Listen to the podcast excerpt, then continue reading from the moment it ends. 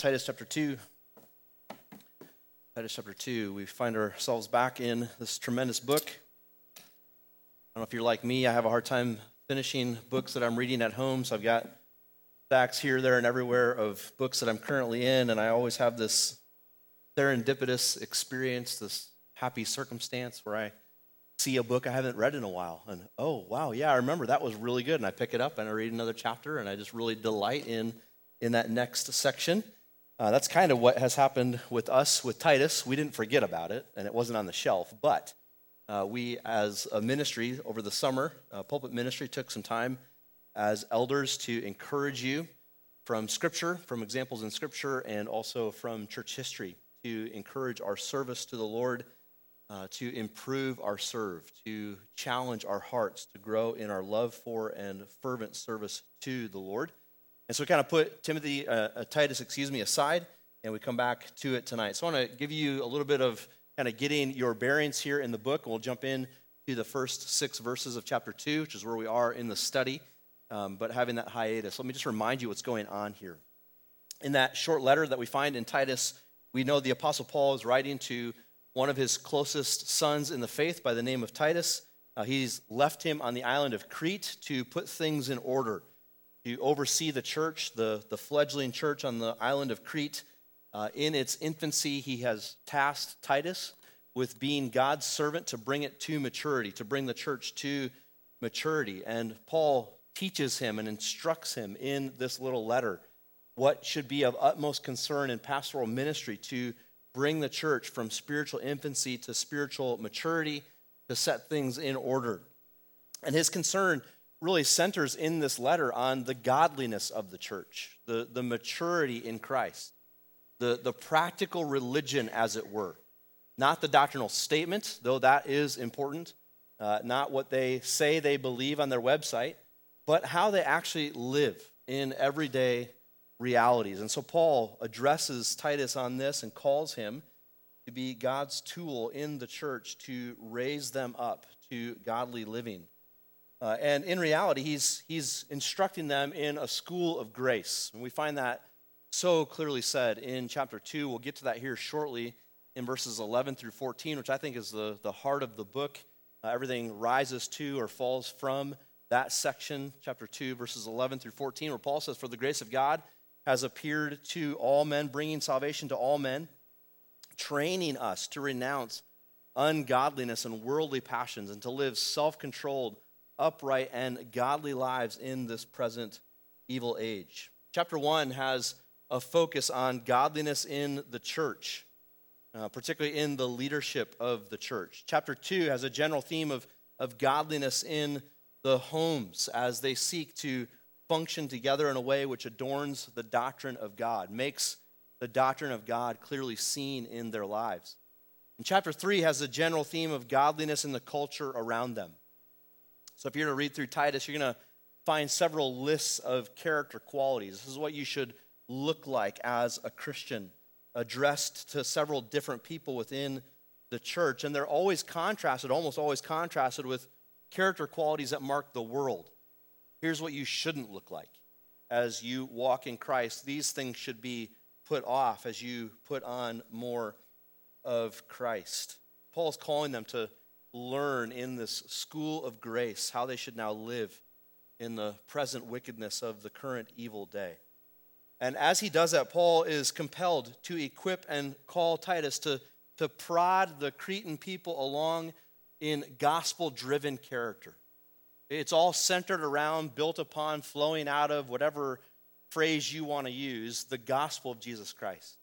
And it's character shaping if they truly have been transformed by the gospel. In fact, Paul can't mention the gospel in this little letter without talking about its effect. And so, chapter 1, verse 1, he says that the gospel, the, the knowledge of the truth, accords with godliness. He right away can't talk about truth without talking about how it shapes and changes us. Chapter 1, verse 16, he talks about false teachers who profess to know God, but their works give them away. So it's kind of the counter of that reality.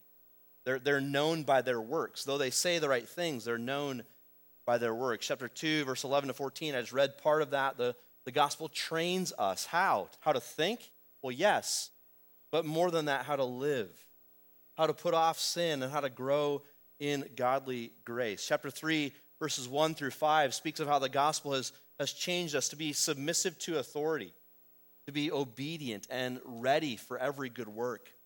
Chapter 3, verse 8 speaks of those who believe in God, that they must be devoted to good works.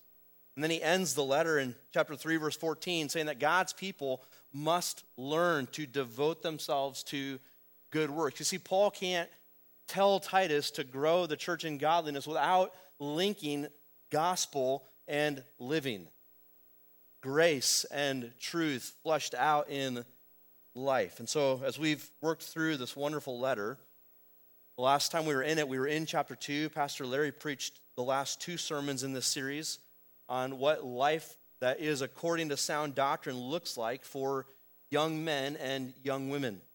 Right before that, I had preached two sermons on how this sound doctrine produces lifestyles of older men and older women that adorn the doctrine of God. What I want to do tonight, just briefly, is kind of wrap that all up, put the package back together, tie a nice bow on it, and help you hopefully understand it. Uh, and I want to do that by making three points uh, one point from Titus 1, and then two points from Titus 2, 1 through 6. And they, they all serve, those points serve to support the main theme, and that is this that sound doctrine has everyday usefulness. Sound doctrine has everyday usefulness, and there's many ways you could say what I'm going after. That's how I've chosen to say it tonight. Another way to say it is that what you believe matters tomorrow and Tuesday and Wednesday and Thursday and Friday. Not just what you believe in a statement of these things are true, but what you believe in your heart, what, what you truly believe. That matters. How you understand things shapes how you live in light of those things. Now, this is important, and, and I know this is not true here at Newton Bible Church, but in the evangelical world, doctrine has become a taboo word. It, it's a $10 word that if you are a doctrinal preacher, that is a slam against your preaching. You are boring and disengaging and unhelpful to the body of Christ. To say, to speak of doctrine, it speaks of, of seminary level debates over the minutiae of Scripture, right? That's one of the things you think of when you hear the word doctrine, or at least that most people do in evangelical circles. They hear the word doctrine, they think of a thick systematic theology book, and believe me, I got some thick ones that are too intimidating to be helpful and too hard to read to be useful.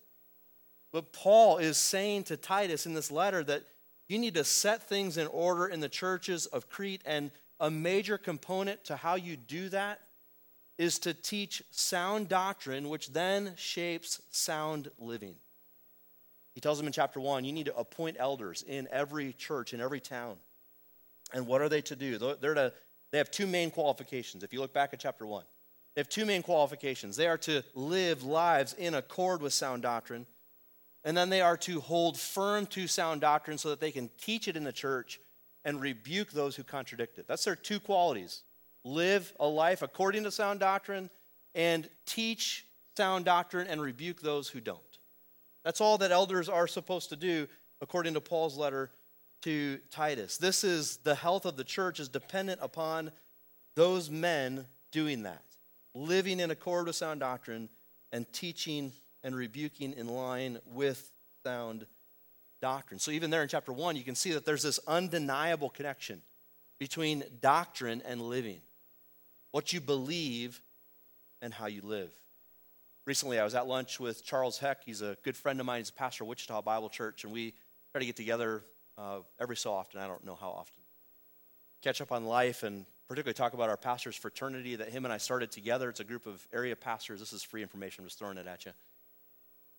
Uh, I want to encourage you that, that pastors in your area that we do have like-minded fellowship, and I have especially benefited from those men.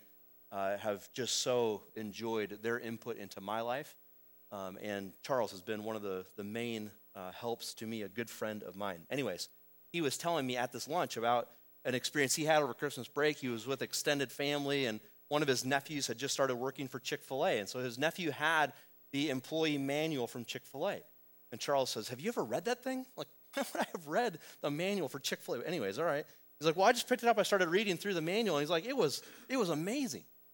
It was like incredible how they laid out for their employees how they view the business and how they view the customer and how they view the, the workspace and how they view the role of each employee. It just goes, it's so detailed and so thorough. And he's like, and you can just see the Christian principles, biblical principles bobbing up to the surface on, on every line of that manual. And, and he's like, and you know what? It makes sense.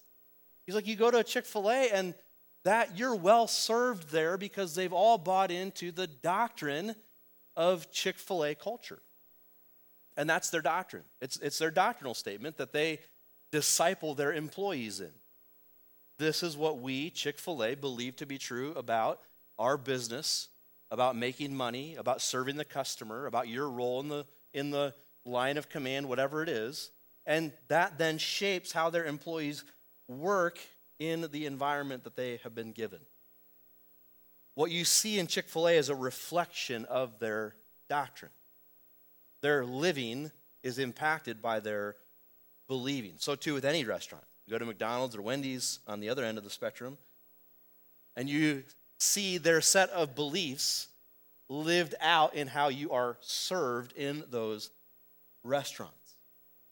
So too with us in everyday life. What you truly believe will shape how you truly live, namely, how you spend your time, what's important to you, what you look at most on your phone, who you contact, how you develop and keep and maintain relationships, how you spend your money, how you treat others within your home and within your workplace and within your school environment.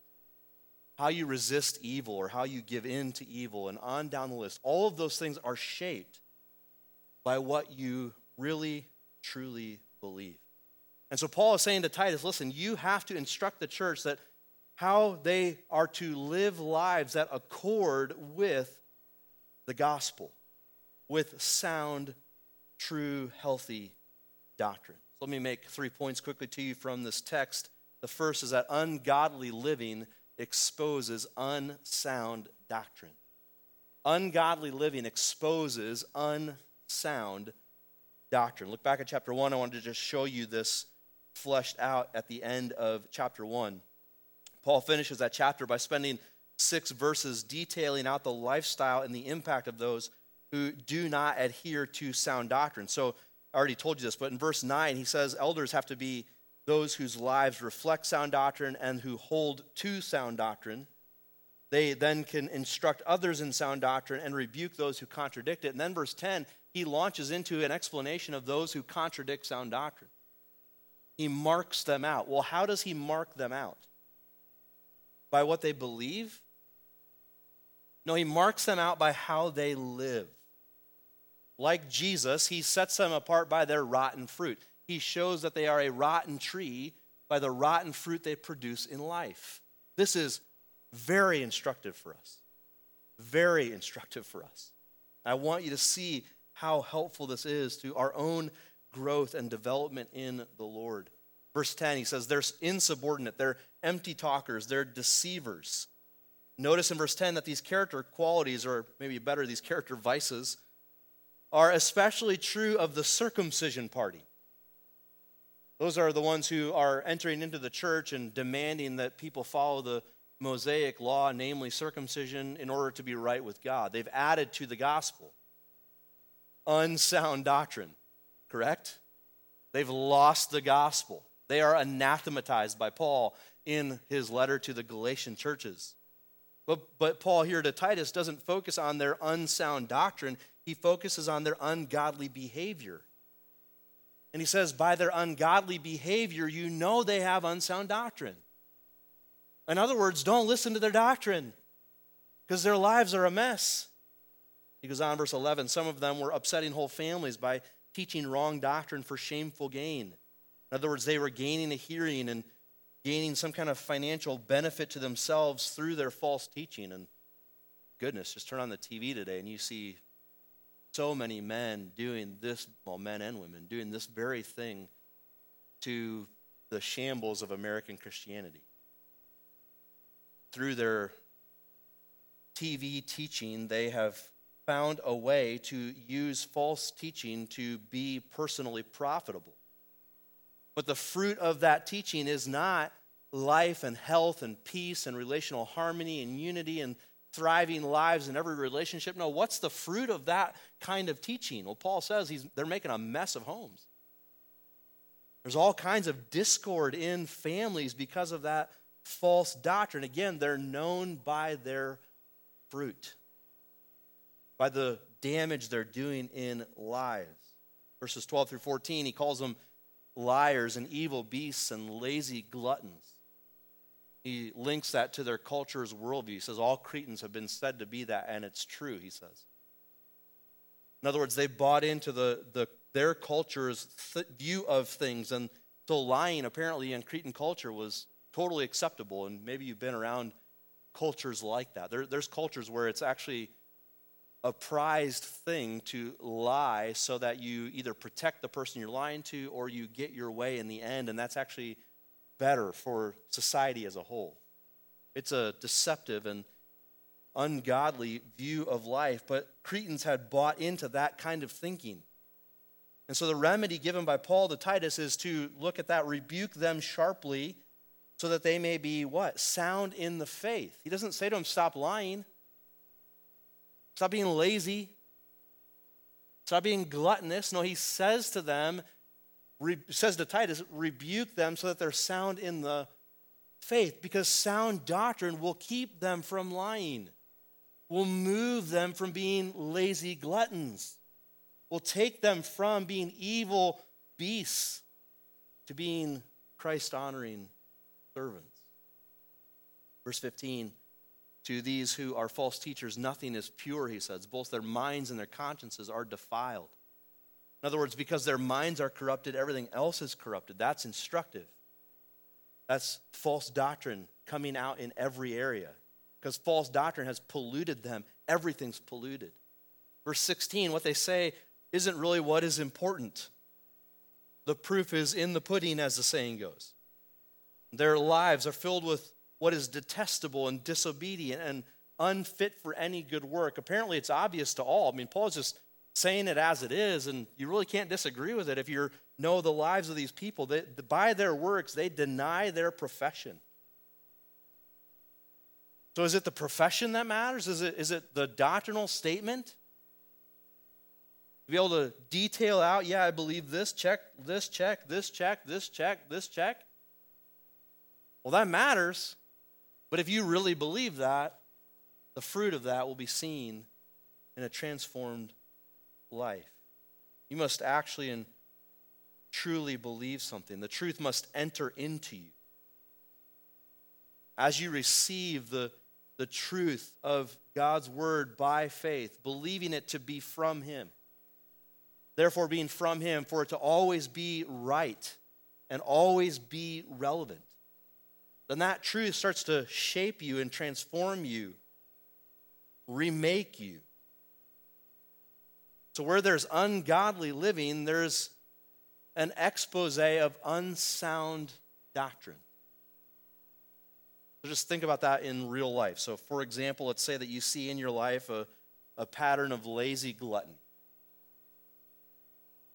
And you're concerned about it. If I, if I keep sitting around too much and eating too much, I'm going to weigh 800 pounds and lose my job. I mean, you're, you're concerned about the lazy gluttony in your life. So, what do you find is exposed through those ungodly practices? Is it just that you lack self discipline? That you need to hire a life coach or a drill sergeant to yell, scream at you beside your bed for three weeks to get you out of bed and get you moving and stay on top of you in the workplace, that you stop doodling around and being distracted on your phone or your computer and get to work? You just need new motivation? Is that what that shows? Does your lazy gluttony just show that, that something's off in your practice? No, there's, there's more here, and I think it shows that your doctrine is unhealthy. There's something about your understanding of God's word and God's world that's skewed. there's something you're not thinking rightly about, something you haven't received yet from God's truth about who you are in His world and who He's created you to be in Christ. And so your, your spiritual man is sick because he's, he's feeding upon spiritual junk food. And there's an unhealthy life that's the result of that. And, and in that case, in our example, it's lazy gluttony. Could be any number of things. I'm just picking that. See, ungodly practice exposes unsound doctrine. Second point sound doctrine shapes sound living. Flip side of the coin, kind of talking proactively now sound doctrine shapes sound living. That's why the Spirit of God through Paul says to Titus, teach the churches in chapter 2, verse 1, that which accords with sound doctrine. In other words, he's saying to, to Titus, listen, there is a way of living that is in line with and fitting to and proper in light of sound, healthy doctrine. A word for sound is a Greek word out of which we get our word hygiene. It gives you kind of the idea of the, the sphere of the word, the idea of the word. This is a, a healthy grasp of doctrine that produces healthy living. It's, it's whole and it's complete. If we understand and believe the truths of Scripture, then we have lives which evidence the, that doctrine, that healthy doctrine, through healthy living. To use the physical body as an illustration, as I just did, to have a healthy and sound intake of food, one that is complete and well rounded, checks all the boxes of, well, maybe not the FDA, but whoever tells you is healthy to eat. You're going to have a body that is responding to that healthy intake with a healthy and sound physique and energy level and health overall. But if you feed that same person an endless supply of junk food, you know the results. You get junky results, unhealthy, unsound results, disastrous gut health, and all the rest. So, if there's a healthy spiritual life, then one that's growing and thriving and producing good spiritual fruit, then that is evidence of sound doctrine being taken in and truly believed and reshaping. So, this is not the doctrine that stays on the page of your systematic theology. This is not the doctrine that, that stays in your teacher's lecture in Sunday school. This is not the doctrine that stays in your pastor's sermon or even comes out in your quiet time but stays there. No, this is, this is truth from Scripture that penetrates your inner man and renews your heart and your mind and transforms you. Turn with me quickly back to Psalm 19. It's a text you know well, but see it in this light. In light of Titus 2. Psalm chapter 19. This is the text proclaiming the, the goodness of the law of the Lord. I love how the psalm starts in the first six verses with the general revelation of God, the heavens declaring the glory of God and his handiwork, and how that teaches and instructs our hearts. Number seven, he pivots to God's special revelation.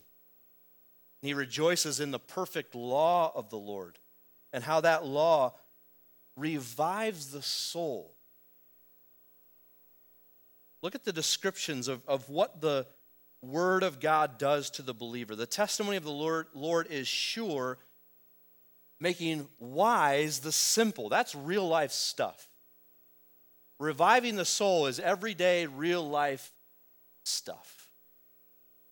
Walking in wisdom rather than folly is every decision you make.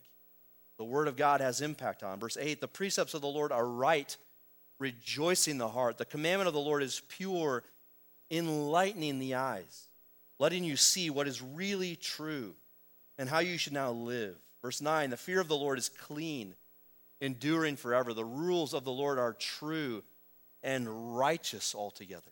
In other words, they prove to be right in everyday life. You see the goodness of the Word of God? See how, how the psalmist has taken in the Word, and the Word has been life changing, life transforming for him? I know this is Christianity 101. This is like the baby steps of your Christian journey. But you don't sprint without knowing how to walk as a baby. And sometimes you need to be reminded of how that process works. Beloved, the, the text of Titus 2 is calling you to the glory of the goodness of the Word of God, entering in by faith and transforming you. Jesus says this in John 17, 17, when he prays for his disciples. He says to his Father, Sanctify them with your truth. Your word is truth. In other words, take your truth and put it into them by your Spirit in such a way that they will never be the same, that they're cleansed by it and made holy by it. 1 Peter 1, verse 22, Peter says, You've purified your souls by your obedience to the truth for a sincere brotherly love. Love one another earnestly from a pure heart. In other words, they've taken in the word, they've obeyed the word, and they've purified their heart in their obedience. And they continue to love in light of it. 2 Corinthians 3, verse 18, speaking of the, the old, hard realities of the law and the great joys now of the Spirit who's come through the covenant of grace, the, the glorious work of Christ in rescuing us from our sin. 2 Corinthians 3, verse 18, and we all with unveiled face, beholding the glory of the Lord, are being transformed into the same image from one degree of glory to another.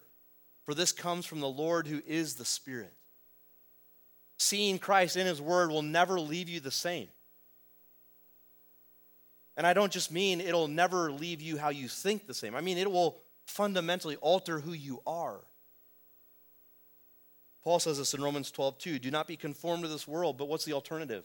Don't be pressed in by the world's way of thinking. Don't, don't let them shape how you view everything and then all obviously shape how you act in everything. What's the alternative? Be renewed. Be transformed by the renewing of your mind. How does that happen? The Word of God enters in and renews you and changes you, and you're transformed. What Paul says in the other pastoral letter in 2 Timothy 3:16 he says all scripture is breathed out by God and profitable. Profitable for what? Doctrinal statements? Lists of what are true? Systematic theology books, and I love all those things. I champion those things. I read them. So should you. They matter. What we believe matters. But here's why it matters because it enters into you and you're never the same. You're fundamentally altered by the grace of God. This is the receiving of truth by faith. It, it's profitable for teaching, for reproof, for correction, for training in righteousness. That sounds like everyday living type of stuff. Right? This isn't just to win a Bible quiz in Sunday school. This is like how I talk to my wife tomorrow morning type of stuff. How I use my time at work type of stuff how I integrate with my phone in my life type of stuff. I need the word to shape that and transform that and reshape me in light of that. This is the receiving of the truth by faith. This truth received changes and renews us, remakes us, and our lives are forever altered. Last truth each life situation must be taught sound doctrine. So, sound doctrine shapes sound living. But then every life situation in the church must be taught sound doctrine so that they are changed into sound living. That's what happens in the next part of Titus 2. And I, I think that's probably super important to your understanding of this book, is what happens in Titus 2 1 through 6. That each life situation in the church is represented as needing to be taught, needing to be instructed in sound doctrine and lives that match it. So Paul's saying to Titus, listen, shepherds need to teach in the church these unique people with this unique truth and how it shapes their lives. It stands out to me in the text that this is a key aspect to discipleship in the church according to the Holy Spirit. The Holy Spirit is telling us in Titus 2 this is, this is how you should focus your attention on passing on the faith to the next generation. It's vital for shepherds to extrapolate truth from sound doctrine and press it down into everyday living. In other words, they're never to divorce behavior from doctrine. Shepherds are never just to preach a legalistic moralism which demands keeping a certain standard but is absent of reliance upon the grace of God. But they also should not just preach sound doctrine divorced from life transformation. The Spirit of God is teaching shepherds how they should train and instruct the church. So if the truth is true, then the truth should be taught as life changing. More than that, consider how the Spirit of God takes that sound doctrine and then says that it should be applied uniquely to, to each life situation. In other words, God obviously understands that because you're in a different life situation than I am, you have unique struggles and challenges to following Christ. And He owns that here in this text. There's things you're going to deal with in your age and stage of life that I don't in mine. That's not better or worse, it's just reality. And so the shepherd's job is to to train every life situation with truth, how they should now live in light of those unique struggles. When Pastor Larry and I taught through this before, that's what we did. We, we talked about how older men struggle with this, and here's the, here's the remedy. Here's how they should walk in accord to sound doctrine. Older women, younger women, younger men. We walked through that. So I'm not going to repeat all that. You can figure that out on your own or listen to those sermons again. But what I want to do for just a few more minutes is to ask the question what is the underlying sound doctrine behind these character qualities? So notice that if Titus is to teach them what accords with sound doctrine, and these are the lifestyle practices that accord with sound doctrine, then what I think the Spirit of God is communicating to us is you need to do the hard work to figure out what doctrine accords with sound living so that you live in a sound way. Does that make sense? In other words, if you have an ungodly lifestyle reality, it's, it's not just to stop it, knock it off, don't do that anymore. No, it's a there is sound doctrine you're not believing. And in your life situation, it might be uniquely this. So pursue this character quality by pursuing the sound doctrine that lies behind it. I think that's what he's saying to you. I'm going to give you just two examples of that. I'm going to give you some homework to take your life situation from Titus 2 and go back and, and think through it yourself. Now, the overarching sound doctrine here is the gospel, the freedom from sin given to us in Christ, redemption of our souls, which frees us to walk in all of these wonderful ways. But just, just think about the, the reality of, of self control. So, what's, what's the pathway to sound living through sound doctrine, particularly as it relates to self control. Maybe you've heard it said in a counseling situation, or you've been in some counseling training, and it's been said we need to get to the heart of the problem in counseling, meaning we need to dig deeper than surface level stuff. We need to figure out what's going on in someone's heart and help them change all right and good, agree with everything I just said. But from this text, another way to say that is that we really need to get down to what this person really believes and what they're then acting upon. And then we need to bring truth to bear upon that wrong belief so that they're reshaped by sound doctrine, which will then change their living as they believe, as they accept it by faith, and let it shape and transform their lives.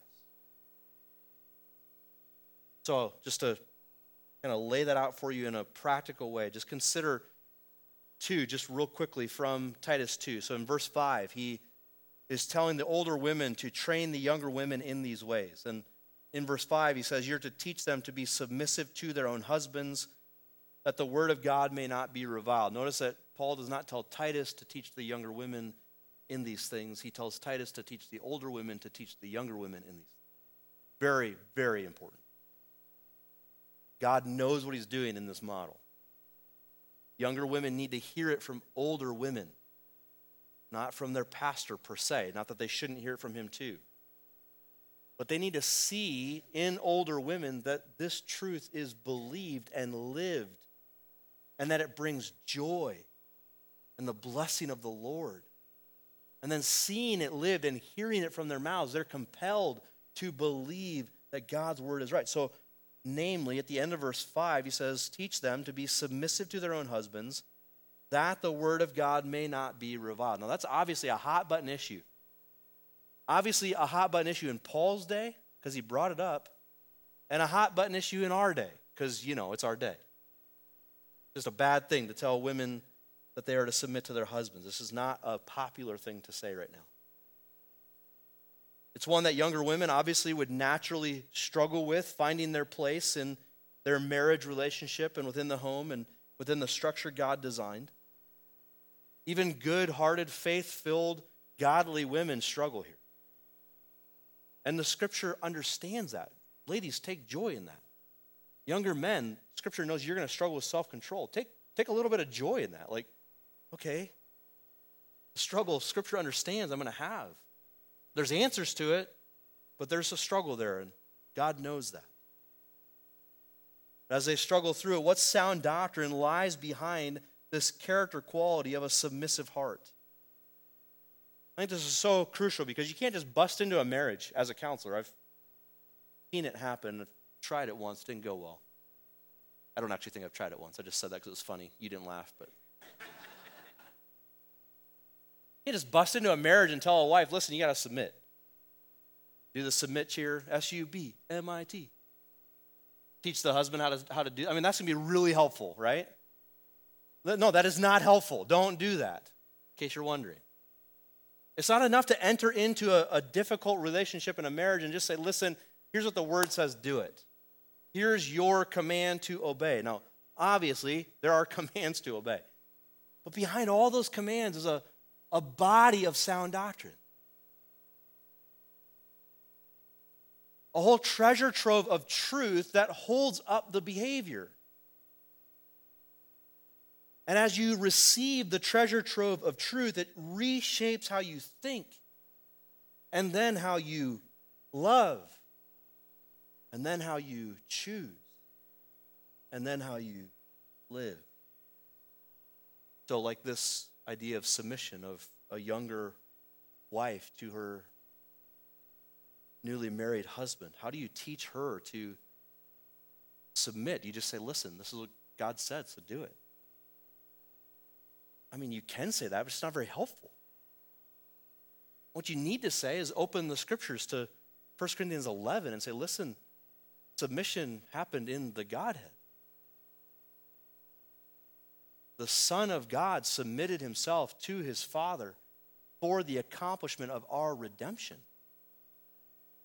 And in submitting himself to his Father and coming in obedience under the will of his Father, he was the perfect, sinless sacrifice to save us from our sins. His submission was the avenue through which God accomplished a glorious, eternally wonderful reality, which is our salvation. Therefore, what you're being called to, younger mom and younger wife, is the mirroring of Christ your Lord, following his pattern. And according to Ephesians 5, as you move them to there, you say this is now a gospel issue in the sense that your marriage relationship is reflecting the relationship between Christ and his church. And how you act in your marriage is a direct representation in everyday life for all who see the reality of Christ and his church. You're a foreshadowing of the eternal heavenly marriage that will one day gloriously be consummated and forever united. And so, sound doctrine brought to bear upon that young woman's heart is going to produce in her, as she receives it by faith, a desire to do what God's called her to do. Because now she thinks God's thoughts after him. She loves God, what God loves after him. She chooses what God chooses after him because she's been changed by God's word. Consider verse 6, where he says to young men, Be self controlled. I love how young men get one command I love it. Guys, be self controlled. Train them to be self controlled. Listen, you can get in the face of your teenage son and say, You're lazy and you need help. you're indulgent and you're wasting your life, and you need to get it under control. Walk out the door and see how helpful that is. If you want to know, I can tell you later. Not at all. Those young men really need is for their shepherds, spiritual shepherds, and the shepherds in their home, their fathers, to lay before them the doctrine of Scripture that leads to control of their life. There's many places we could go here, but just from this book, verses 11 through 14 speaks of the grace of God that has appeared for our salvation, which refuses to leave us alone, trains us to renounce ungodliness and worldly passions and to live self controlled, godly, and upright lives in this present age. You lay before them the doctrine of the grace of God, and you show them from Romans 6 that by faith they've been united to this Christ who has been crucified under the weight of their condemnation, and they have died with Christ, and they've been buried with Christ, and they've been raised with Christ. So much so now that Paul can say to all of us, and to young men struggling with self control in particular, listen, you do not have to obey the impulses of your sinful flesh. Because in Christ, you've been rescued from that. It no longer has dominion over you because you are now under the dominion of Christ. You're freed from its control. You can now say no to the flesh and yes to the Lord.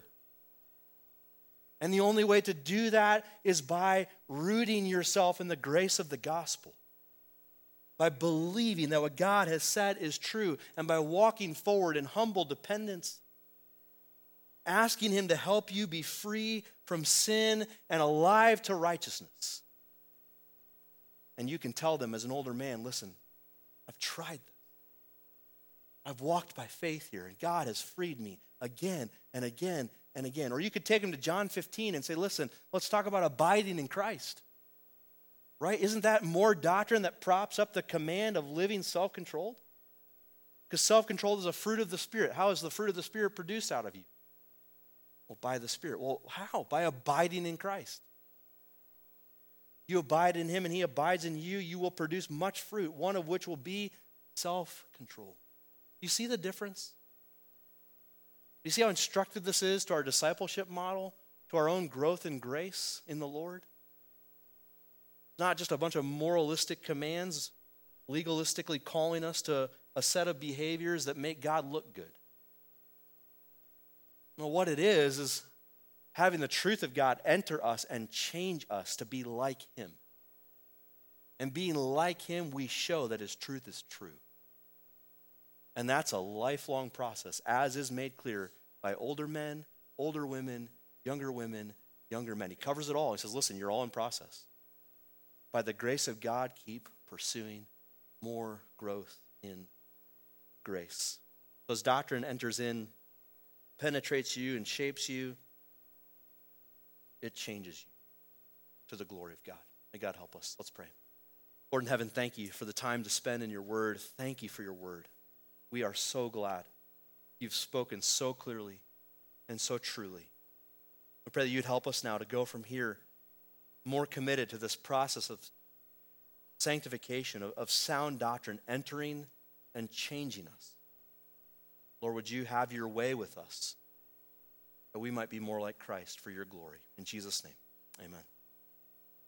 Thank you. You're dismissed.